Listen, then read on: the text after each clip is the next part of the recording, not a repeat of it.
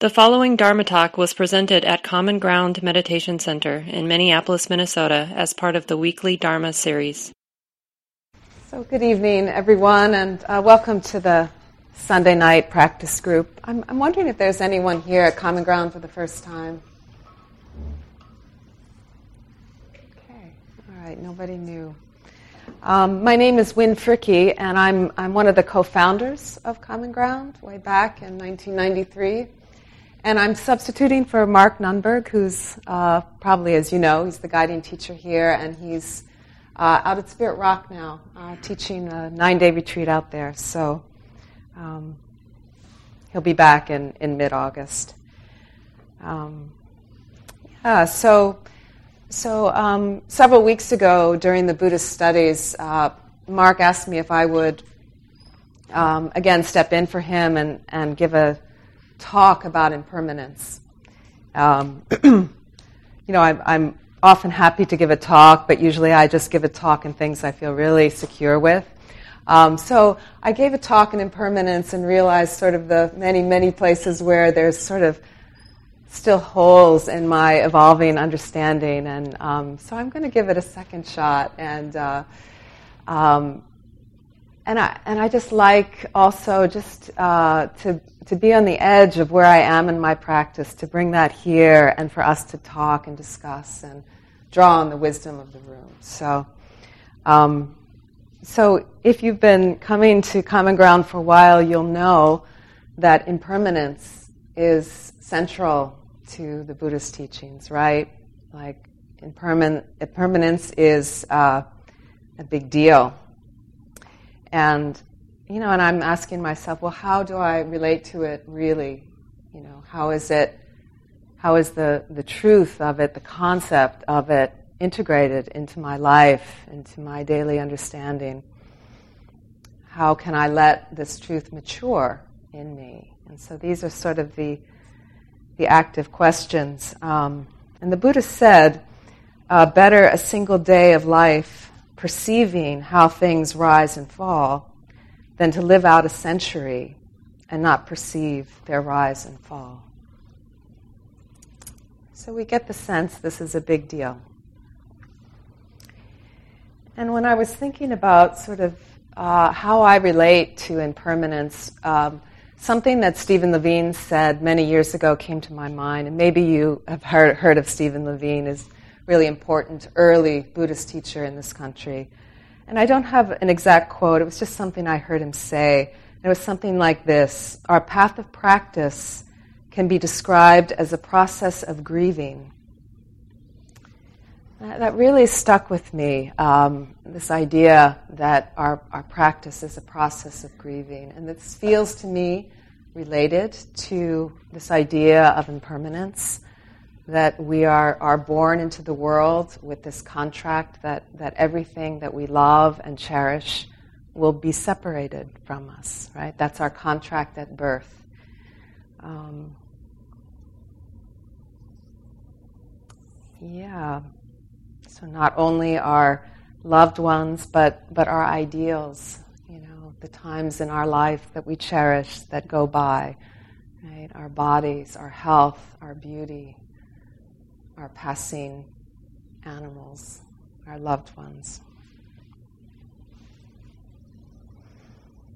Um, there's a um, there's a traditional chant uh, in Buddhist monasteries in Asia, um, and it's called the Five Remembrances, and it's chanted every morning. And I'll read it.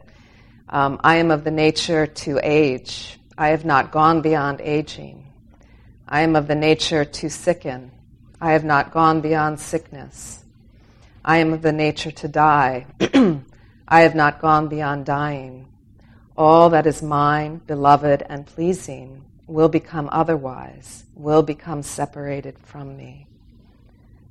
So, the five remembrances this is a daily uh, reflection that was encouraged, that is encouraged in monastic settings. And if you ever have been involved in Zen and you go to a sesshin, you know, they strike the han, right? They, the doan strikes the han to call the yogis. Um, it's a heavy, solid board that we strike with the mallet. Um, and with that, there's a chant May I respectfully remind you, great is the matter of birth and death. All is impermanent, quickly passing. Be awake each moment. So, in all the, the grandness and ritual of Zen, like this is chanted uh, to inspire um, the meditators at the start of each sitting session. So, um, the Buddha said that there, there are these three characteristics, and I'll, I'll talk about them in more detail later, that, that need to be understood. So there's this characteristic of uh, impermanence, which is the subject of this talk. There's the characteristic of dukkha, or unsatisfactoriness. And there's the characteristic of emptiness and not self. And the characteristics need to be understood. So that's the first step. And in, in this word uh, in Pali, under, understand also means to stand under. So there's this, this idea of standing under this truth. And what, what brings to my mind when I think of this standing under, it's like being under like a canopy of redwood trees or a sky that is pervasive. Uh, so it so much so that it needs to be embraced. There's no resistance, no argument. This is how it is. So this is the kind of understanding, the kind of um, nature of insight that we deepen into slowly. Right? It's not distance. It's pervasive. It's integrated into us. the Pali word for also for understanding also translates as vision. So right understanding, samma ditthi, when we see clearly. And I like I like the idea of turning toward our grief as an anchor, you know, instead of running from our grief, but turning toward our grief, being being just nestled in there with our heartache. And let that be a guidepost, let that be a teacher, you know. And I think because if we keep it as a teacher, we learn to grow compassion and we learn not to live in a superficial way. We learn to ask important questions, not to live in distraction. Maybe some of you um, have read the series of books by Carlos Castaneda, right, and his teacher Don Juan. And, uh, you know, I read them, devoured them in the 80s, right? But there was this image, you might recall, that uh, Don Juan said that from the moment that we're born, death is at our left shoulder, you know, and one day death will tap us. And we can use death as an advisor. We're aware of this presence and if there's ever a moment where we're confused, we can ask the advice of death. You know, and that can be very quickly clarifying.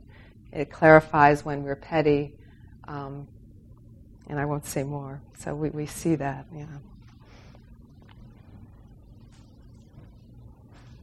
This is a beautiful poem by um, David Whyte. I wanted to include. He's a he's a British poet.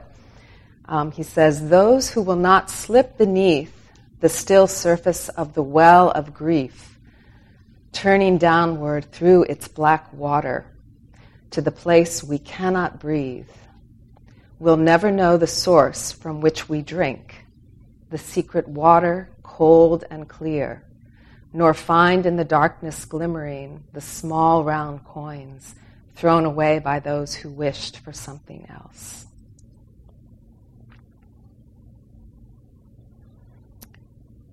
And these are the words of the Buddha. He says, the perceiving of impermanence, bhikkhus, bhikkhus are practitioners, the perceiving of impermanence, practitioners, developed and frequently practiced, removes all sensual passion, removes all passion for material existence, removes all passion for becoming, removes all ignorance, removes and abolishes all conceit of I am. And I wanted to just address this word passion for, for a moment. Um, I'm not sure exactly the, the Pali translation, but there is this word nibbida um, which means serene disenchantment, serene disenchantment. Um, and that's, that's uh, you know, when, when, for instance, in this instance, if we've seen the characteristic of impermanence, um, we know of its uh, the unreliability of the object that we're grasping after. Um, we become disenchanted. We release, and I, I feel like passion, maybe a word that could equally go in, in, in Buddha's words here, is the grasping.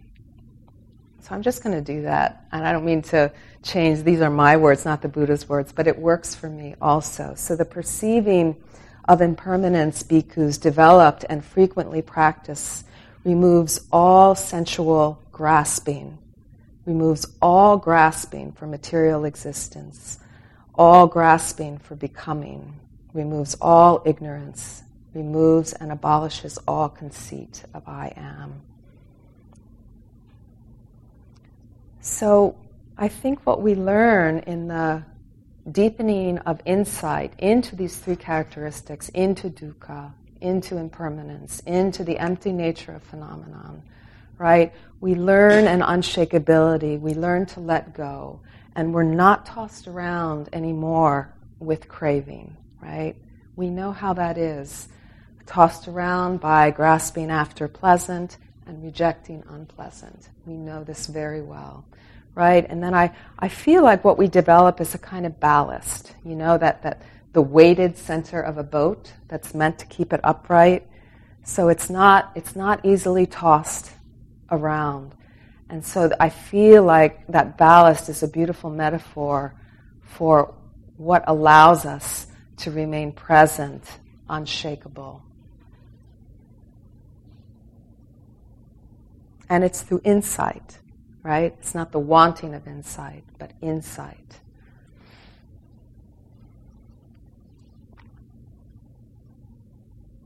So, so this tendency toward greed, toward craving, toward hatred, toward aversion, toward aversion is uprooted, or more and more uprooted, more and more diminished. And what happens when ignorance craving and hatred are uprooted. And this is a really important teaching. The Buddha called these the three unwholesome roots in the heart, right?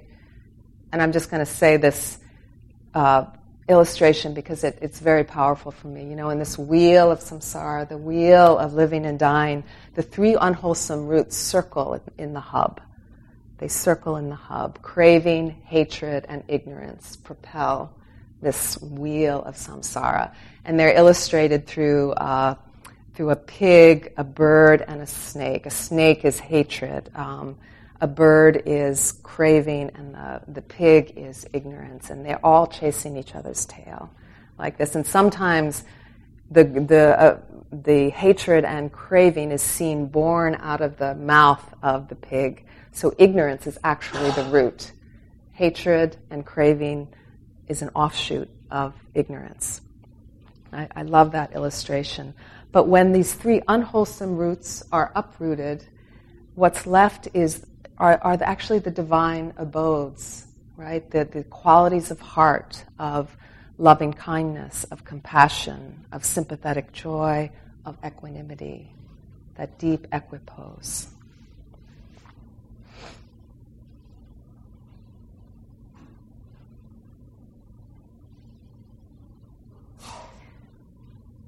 And speaking again of disenchantment or dispassion, uh, this is the uh, this is a statement made by Thanissara um, Bhikkhu. She's a, a former nun uh, in the Thai forest tradition, and she says, "Dispassion can catalyze a deep inquiry that goes beneath the surface of a lifestyle that has become superficial." Due to the endless seeking and sensory overload dysfunctional assumptions, and distracted behavior. So, again, this is my point in bringing this up is I think the shadow of what we can see as dispassion is that we become remote or cool disinterested, you know. And it's actually the opposite, right? It frees the mind up. If we're not lost, right? If we're not lost in clawing after what we want, if we're not lost in pushing away what we don't want, right? These qualities of heart get to bloom. And loving kindness and compassion are full and warm. And I almost want to say passionate, right? They have this quality of aliveness and intimacy with life rather than distance.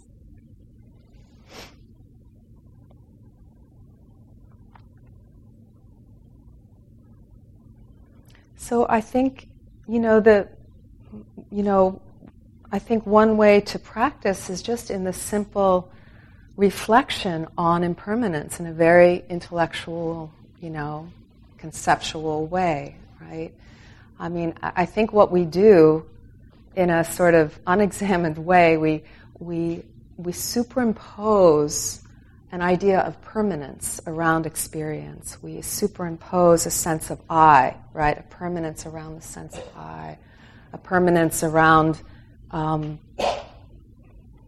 well, it, and, and it's not like uh, intellectually we think it through and we realize nothing is, of course, permanent. But there is, I think, this subtle, unexamined way of just imagining permanence when permanence isn't there.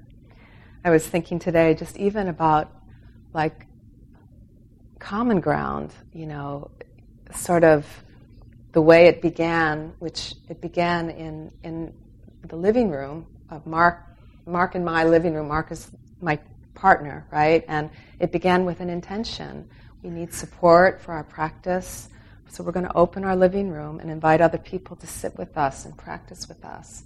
There was no intention to expand, to do anything. It was just an intention to protect the practice and to continue. And just stitch by stitch, it grew. People came around, and then there started to be a Wednesday night practice group. And um, about a year you know, into being open in maybe 1994, seven people showed up on a Wednesday night practice group. And I was like, oh, we have a Sangha. It's all we need, you know, beautiful, right? Beautiful. And it just kept going, right? All the conditions coming together, all of you coming together, right? Dollar by dollar in, in our little cardboard Dana box. And, and sort of this changing impermanent nature. And here we are. And I need to catch myself to not impose a sense of permanence on this community, right? Like this community, like everything is ephemeral, like everything is fragile and dependent on so many conditions, known and unknown, conditions that are invisible, right? That allow us all together to be here together. And so I, I, I reflect on that. I reflect, you know, not to not to hold, right? It's it's its own machine and, and it's it's beyond my part in it, right? So no no clinging. It has its own life. You know, we all can influence, right? We all can influence, but none of us can control.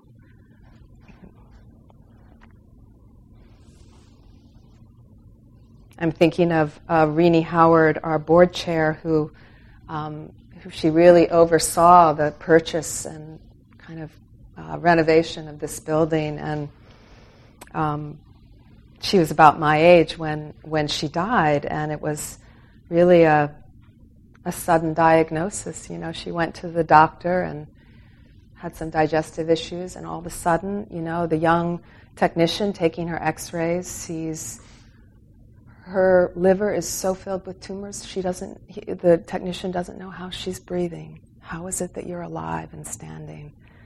And then she died, right? And the bur tree, the bur oak on the front, we planted 10 years ago when that happened.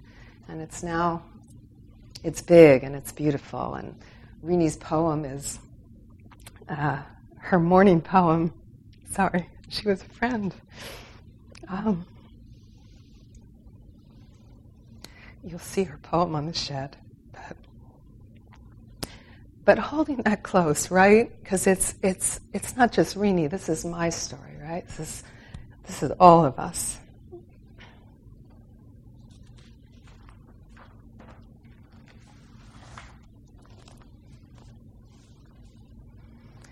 So there are these macro levels and micro levels of understanding impermanence, right? The slow changes that we see in the seasons, in our bodies, right, in the natural world, you know, knowing even the solar system is impermanent, right? You know, and I don't know anything about physics, but apparently, even at atomic levels, nothing is static, right? Everything is changing. So the Buddha said, um, There is no materiality whatever, O practitioners, no feeling, no perception, no formations, no consciousness whatever that is permanent.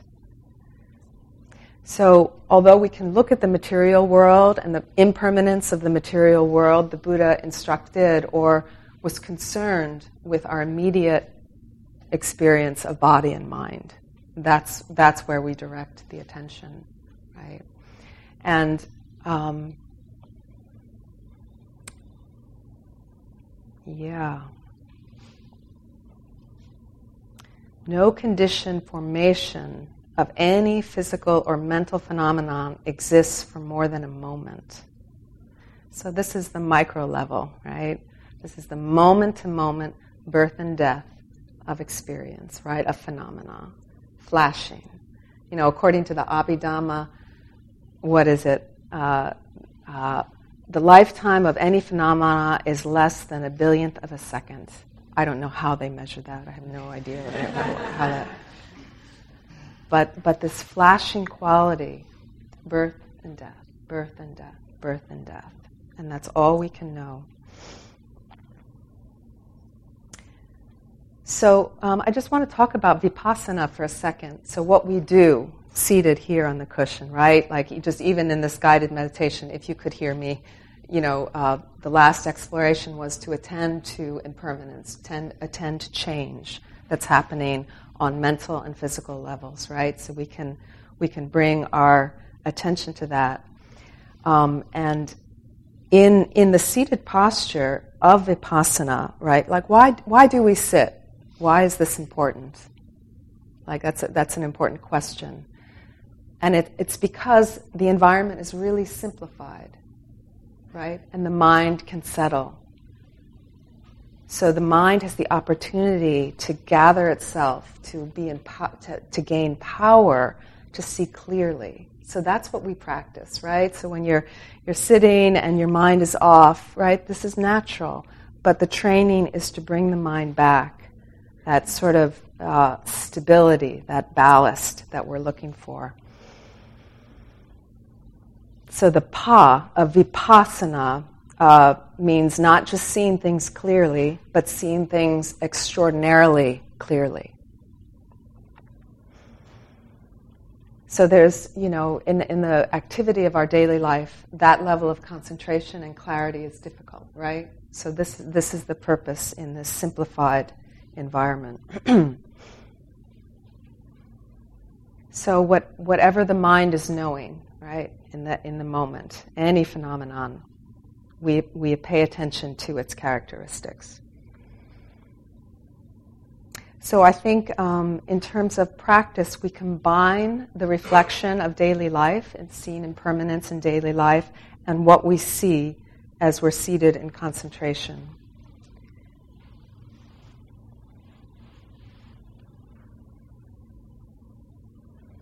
And this allows a shift in perception, right? We move from wrong view to right view, from seeing through obscurations to, to seeing clearly. There's another um, nice word, a nice Pali word. I'll say it. Uh, Yathabhutam pajanati. Pajanati is to know, to understand, to discern, to distinguish, to find out. It has all of those meaning, meanings, pajanati. And then yatha bhutam is the true nature. So one who sees clearly the true nature of things. One who sees clearly the true nature of things. So, what does right view, samma ditthi, what does right view recognize? What does it see? So Ajahn Punnadhammo was here um, some months ago giving a talk on impermanence, and I really appreciated how he he broke down um, what we're seeing in right view. And first of all, he said, we're able to, uh, uh, he said, the discrimination of objects. Um, which objects of mind lead to liberation, which ob- objects lead otherwise. And he said, awareness is not fuzzy. So, whatever object the mind is knowing, like we know whether a sensation is soft or whether it's rough, right? We know whether a feeling is pleasant or unpleasant, or neither unpleasant or pleasant, right? We know. There's nothing fuzzy, right? Awareness sees. So that's number one clear discrimination of objects. And then number two is what I pointed to before the characteristics common to all objects, all objects that rise into consciousness. So, what are those three characteristics? Right? The unsatisfactory nature, the impermanent quality, and the quality of not self. These need to be discerned. So, so awareness functions on these two different levels.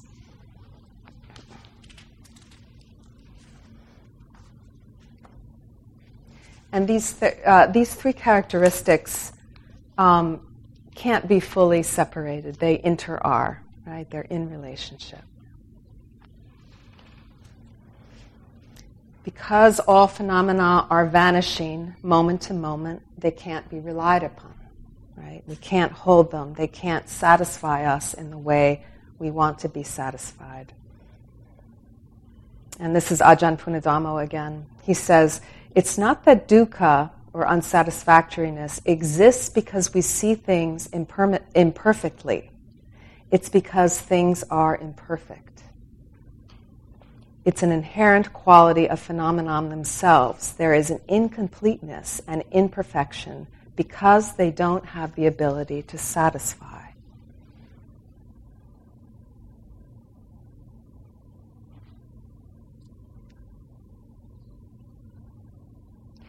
So, you know, when we arrive, when we arrive at this understanding that all things go away, right? We let go. Right? We let go. And it's it's it this is a natural result, right? It's not like, oh, I have to let go. It's not that. We let go because we see there's fruitlessness in hanging on to what's leaving, what's it's gone, gone, gone, right? So then, what is wrong view? What do we normally do? I think that's a really good question, too. Like, what do we normally do?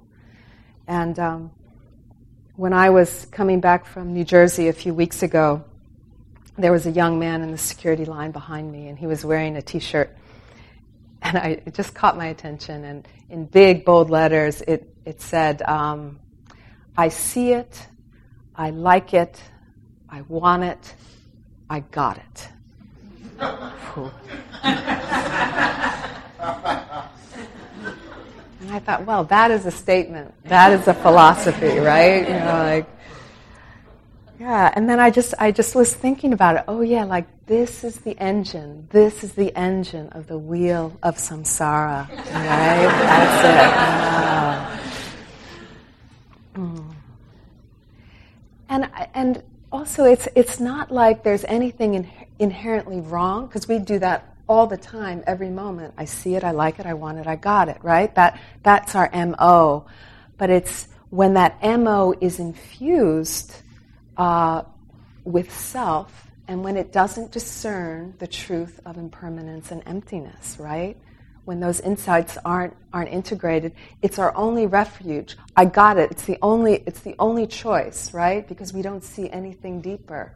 So that's, that becomes a prison because that thing that we finally got won't ultimately satisfy. So we have to run to the next thing.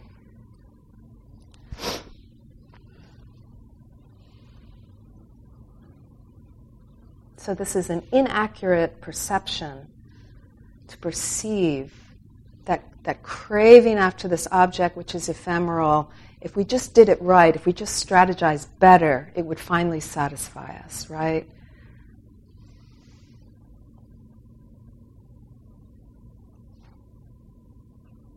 This is Ajahn Punnadhammo. This is from the same talk. It's, it's online. I just lifted it right from his talk. He says, Our consciousness at each moment of time is seeking to take an object. This is the nature of consciousness. In a sense, it's trying to complete itself. It's trying to satisfy itself by experience, and the craving is for the next shiny thing, the next object. And because the objects are dukkha, because they are inherently unable to complete or satisfy the mind, the mind is driven by craving to seek the next object. This is the underlying engine of existence.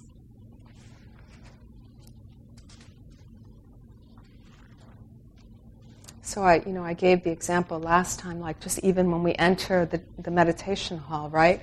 We have preferences. We have preferences of where we want to sit, whether we have a blanket or not blanket. We choose this is the cushion. I see it, I like it, I want it, I got it. Right? cushion. But we might find, for instance, that the air conditioner is, we sat in a place where the air conditioner is just blowing on us, right? And so what the mind will do right? It sees a cushion from across the room, although it's stuck here, right? But strategizing, how can I get that cushion? I see it, I want it, you know. So basically, we lurch out of the present moment, right? We lurch out of the present in craving. And so that's the moment to be seen, right? When we actually we lose our life. We lose our life, you know. It's happening all the time where, where we can't tolerate the unpleasantness of how it is in this moment. And so the mind is strategizing, lurching, leaning forward, trying to fix.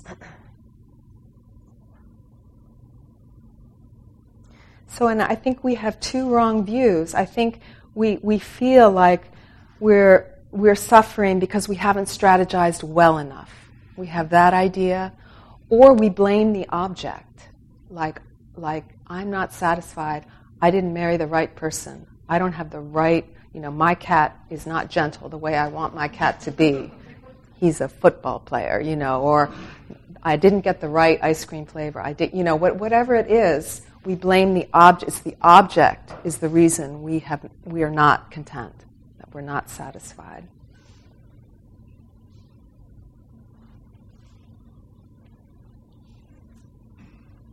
So we invest in clinging um, instead of investigation.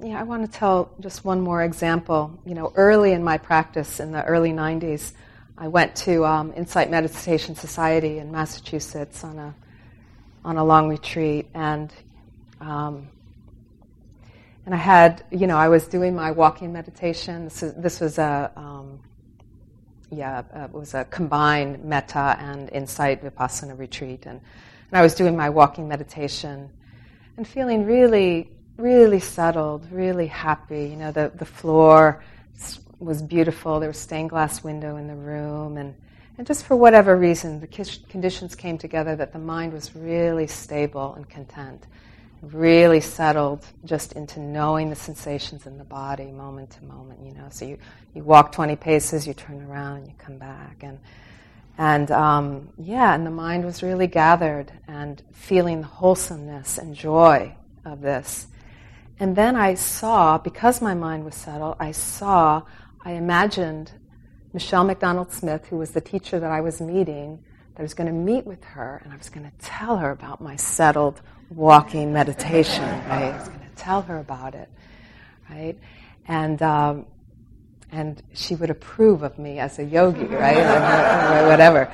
So, so that was the that was sort of the ripple of the mind, right? And so there there and then you know the then I'm starting. This is this is what I'm going to report to her when I see her, you know. And but I was I was really happy. I saw it. I saw it immediately, right? And, and I could let it go because I felt the scent of cling, I felt the clinging and it was suffering. It felt bad, you know, it's just like, whew. but then it came up again. It was like a hundred times, a hundred times it came up. And, and this is really important in your practice to let that hundred times come up. It's not about controlling, it's about seeing. We just need to see. If your practice becomes about controlling, you will be exhausted. You will be exhausted.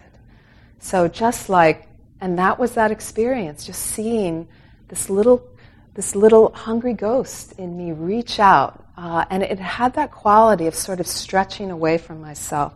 There's this interesting word, asava, um, which means basically affliction of the mind. Affliction of the mind, but at its at its root, the etymology is to flow or to outflow, to leak, right?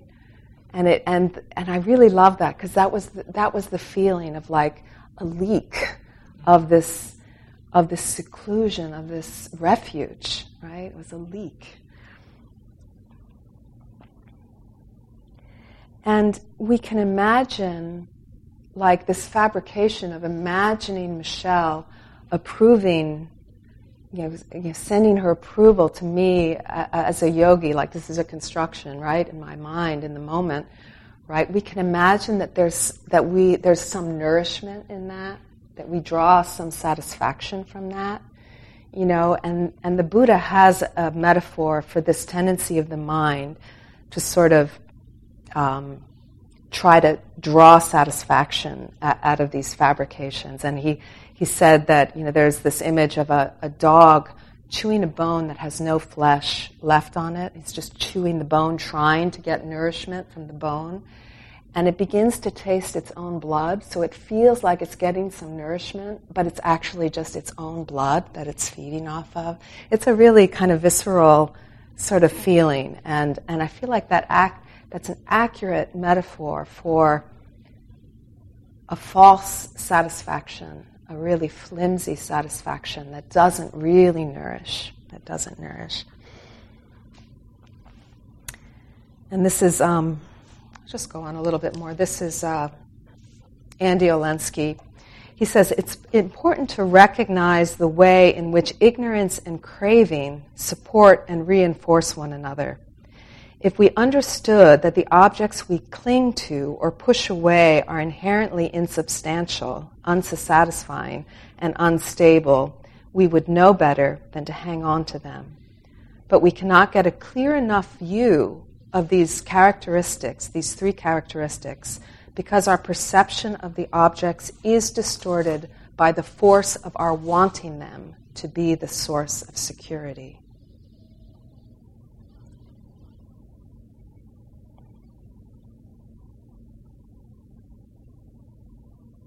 I was um, I was on uh, another retreat a few years ago with Sayadaw Vivekananda, and this is a this is the Mahasi, uh, Mahasi style retreat, which is it's a real pressure cooker. You know, it's like um, alternate sitting and walking meditation all day, and it's like on your breaks you, you're supposed to be mindful of your eating and mindful of your sleeping, and what's the first thought to come into consciousness as you wake up. So it's sort of like, you know, a very firm container of paying, paying attention. And, and um, Sayadaw Vivekananda gave me the instruction to observe endings of phenomena, to observe endings. And um, I sort of just sort of, well, like, what do you mean endings? And what do you mean phenomena? And what, you know, so like I experimented with that for a few days and, and um, tried to report and was a little irritated. And, and, and he, you know, he said to me, well, Wynn, you've been, you've been teaching dance for a long time, right? So you've been a, a good teacher and, and you, when you see a dance student that doesn't quite integrate a principle or doesn't quite understand um, the lesson intended, he says, well, that's what I'm seeing with you.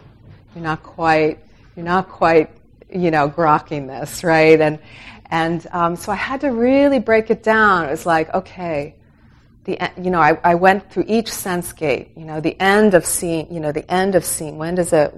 When does the visual field shift? You know, the end of seeing. The end of a sensation in the body. The end of a thought. What's the contour of the end of a thought? Right.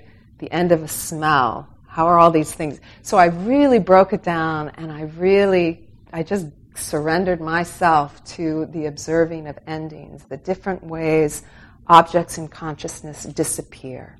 How do they vanish? Right? And I really started to see, I started to see endings. And, and his point earlier, and that, that I was being resistant to seeing this, uh, is because mostly we see births, we see beginnings. Beginnings catch our attention, right?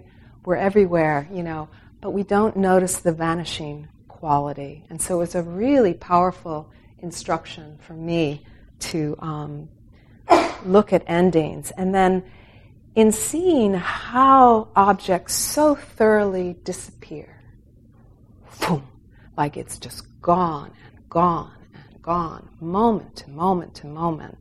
And this was really powerful and really getting that past is a construction, that future is a construction. And when I'm lost in, a, in memories or I'm lost in planning, it's truly delusion. There's truly some level of ignorance that's happening. I'm not seeing that I'm lost, but I'm in this rabbit hole of somewhere in the past, which is just a construction in the, in the moment, right? It's just a construction. So I, it, this really shifted my practice in terms of um, I notice my mind doesn't have interest in that. It really, it really doesn't have that interest in like um, being lost. I, I, just see that that that that shift, that that was a really important shift in that seeing. This is um, Charlotte Joko Beck from her book Nothing Special. She says, There is nothing we are less interested in than demolishing our fantasy structures. We have a secret fear that if we demolish them all, we'd be demolishing ourselves. Yeah. Um, but I, I, I feel like the opposite is true. I feel like what we discover when we demolish our fantasy structures is a refuge, is a place of rest, and it's a place that's expansive that there's relief, that there's release. And this is just in a moment, right? And it's just in a moment. And we can be completely entangled in one moment, the next moment arises, and we can be completely free.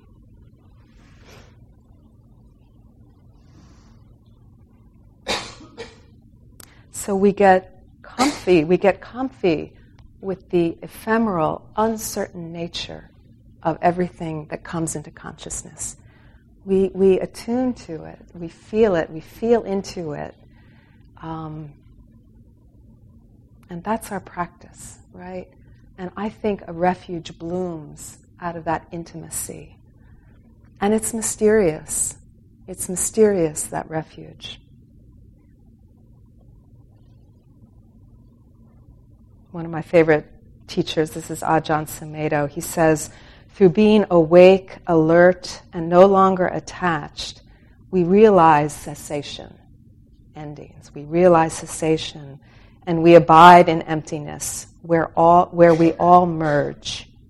There's no person there. People may arise and cease in the emptiness, but there's no person. There's just clarity, awareness, peacefulness, and purity.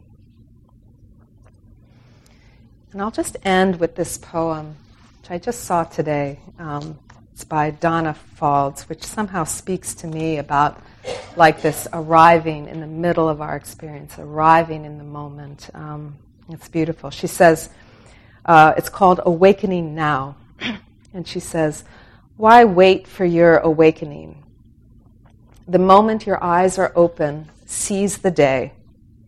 Would you hold back when the beloved beckons? Would you deliver your litany of sins like a child's collection of seashells, prized and labeled? No, I can't step across the threshold, you say, eyes downcast. I'm not worthy. I'm afraid, and my motives aren't pure. I'm not perfect, and surely I haven't practiced enough. My meditation isn't deep and my prayers are sometimes insincere. I still chew my fingernails, and the refrigerator isn't clean. Do you value your reasons for staying small more than the light shining through the open door. Forgive yourself. Now is the only time you have to be whole. Now is the sole moment that exists to live in the light of your true self. Perfection is not a prerequisite for anything but pain. Please, oh please, don't continue to believe in your disbelief. This is the day of your awakening. So I thought, you know, we have we have a little time. We could do have a conversation, some Q and A, or any responses, thoughts about the talk, and then maybe for the last few minutes, we'll just do one more reflection together uh, in quiet. But but um, let's just see if there's any responses or questions that come up for you. We can pass this around. Thank you. Um, you know, I think we've all had our share of grief, or will have, from uh, resisting impermanence, and but I think we kind of put a negative value judgment on impermanence that maybe should not be there. Um, Thich Nhat Hanh says that because of because of impermanence, everything is possible. You know, if we didn't have impermanence, the ink wouldn't come out of your pen. You wouldn't be able to burn gas in your car. You wouldn't be able to take the next breath. So I think it's I think it's okay to kind of fall in love with impermanence. And just on kind of a side note too here, I know sometimes we complain about these big trucks sitting out here. I think it's kind of good they're there. They're kind of a reminder that, you know, we don't really have control and someday this wonderful place might be a parking lot or a warehouse or who knows, you know. So Yeah. Thank you. My name's Alyssa. Um, I had an experience this week um, that was new and wonderful. And in hearing you talk about impermanence, it's helping me put it into some context of like a spiritual growth.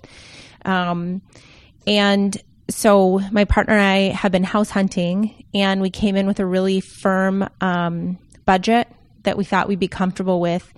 And we've had endless discussions, which we often like talking about money together. So we've really had this solid idea of it. Sh- we wanted to, it to be a certain number and pretty low, and um, we've always lived really frugally, and that's been our identity. And we we have a solid foundation coming from there. And um, as we searched, we weren't finding. We were finding that this idea that we felt so firm about may not may not match reality. And it was causing a lot of internal strife that we were each handling differently. Maybe we need to go higher. Maybe we need to go lower. Maybe we need to move a, an hour and a half outside the city. We just had all these ideas that could really drive you our we could drive ourselves mad. And um but you know i've also been um trying to practice this idea of generosity and giving freely and you know and not knowing. And um and uh we found something and it surprised us and it was outside of our comfort zone and it scared us. But what i thought was really great about our process uh, was that we we for most of our life have really identified ourselves as like thriving in a certain amount of struggling. And i almost am embarrassed to talk about not struggling because i think that there's just i identify with it and i find compassion. When i'm personally struggling i find it's i think that's an easy way to connect and have compassion for other people who are struggling. So the idea of i might potentially not struggle in this purchase is like threatening to me. And what would I do with that? But then we started started to see the fruits of this beautiful home that we could have people over. we could we people could feel really good in our home. People that have seen us struggle for so long maybe could rejoice and it's um interesting that that could fall into an, an imper- conversation of impermanence, that a personal growth of that nature, um, maybe coupled with gratitude, it's not, it's not like there was a stinginess that we were, we were starting to maybe feel stingy. So I don't know. I just think that, um, I just really appreciate your talk on impermanence because I don't want I don't want to grasp and want and take. Oh, now I, I saw it, I want it, I got it, type of a thing. Um, but to just be able to kind of sit in the inquiry and just say, I have a lot of feelings about this, and it's very unfamiliar. And there was a letting go, and it and it feels true, and it feels right, and um, so thank you. Yeah, thank you. Hi, thank you very much for your talk. I have a question about what you said about having those thoughts coming and coming and coming and coming and to let them come. But how do you have an ending with them? What do you mean, how do you have an ending with them?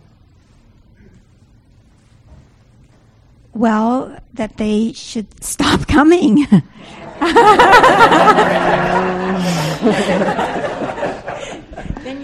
then you have then what you were talking about endings you yeah. know i i just yeah yeah well i i think um i think there there's uh you know we want to be aware if we're if we're feeding something that's unwholesome that's making us suffering like if there's some unconscious fueling but like in the state of sort of mindfulness of like just just it's important that it's really receptive like it's like I'm not demanding any particular experience at all. I'm allowing. And it's very spacious. So, whatever wants to present itself in my body, in my mind, and, and everything will have both physical and mental you know, components, right? My only job is to give it as much space as it needs. Really, like to relax. And if this comes up, this needs to come up, and I, my job is to see it, right? That's the diligence, is just to see it. And that kind of attention can be really light. It doesn't need to be heavy, right? It's not like, it's not like that seeing that thing a hundred times was heavy. It was quite light. It was quite joyous. Because I was, I was anchored in space, right? And it's quite, um, you know, as I was saying at the beginning, like, what are the qualities of mindfulness? Like when you're sitting, like that's an important investigation. What's what's the attitude in the mind? What is the what are the qualities of the mind that's aware of what's happening, right? And when that quality of uh, uh, uh, Venerable Analayo, sometimes he's, he's, used the word the kind embrace of mindfulness. I like that too. You know, a broad, kind embrace of the mind. Um, when that, it's a very relaxed uh, kind of mind and can tolerate a hundred times. It doesn't need an ending. It doesn't need an ending to that.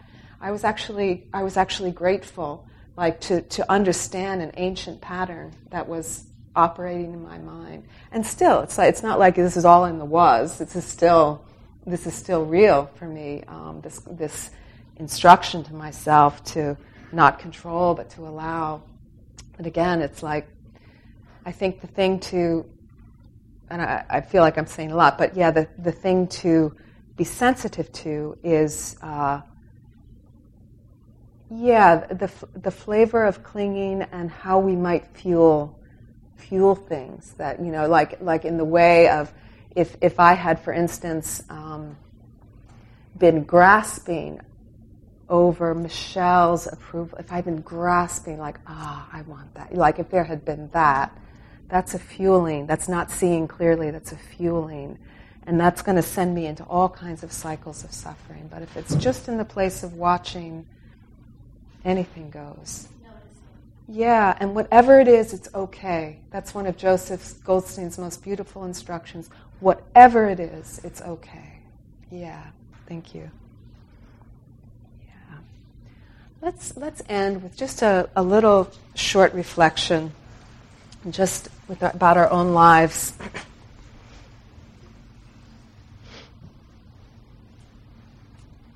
So I, I, heard Marcia Rose, she's a teacher in our tradition, she said once, um, she said, asking the body not to age is like asking a leaf not to change color with the seasons. And I was thinking that statement could work for any change, like asking something not to change is like asking a leaf not to change color with the seasons. So I thought we could spend just a moment to identify something that we cherish in our life which is leaving us. Something that maybe we want to hold on to, but that's going away. Something that maybe is causing suffering with its departure.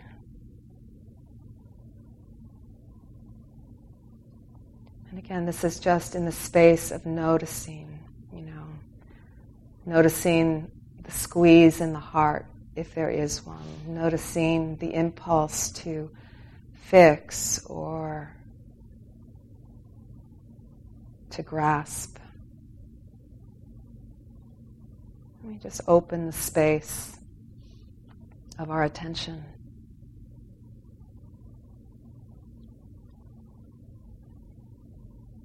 and stay soft in the body.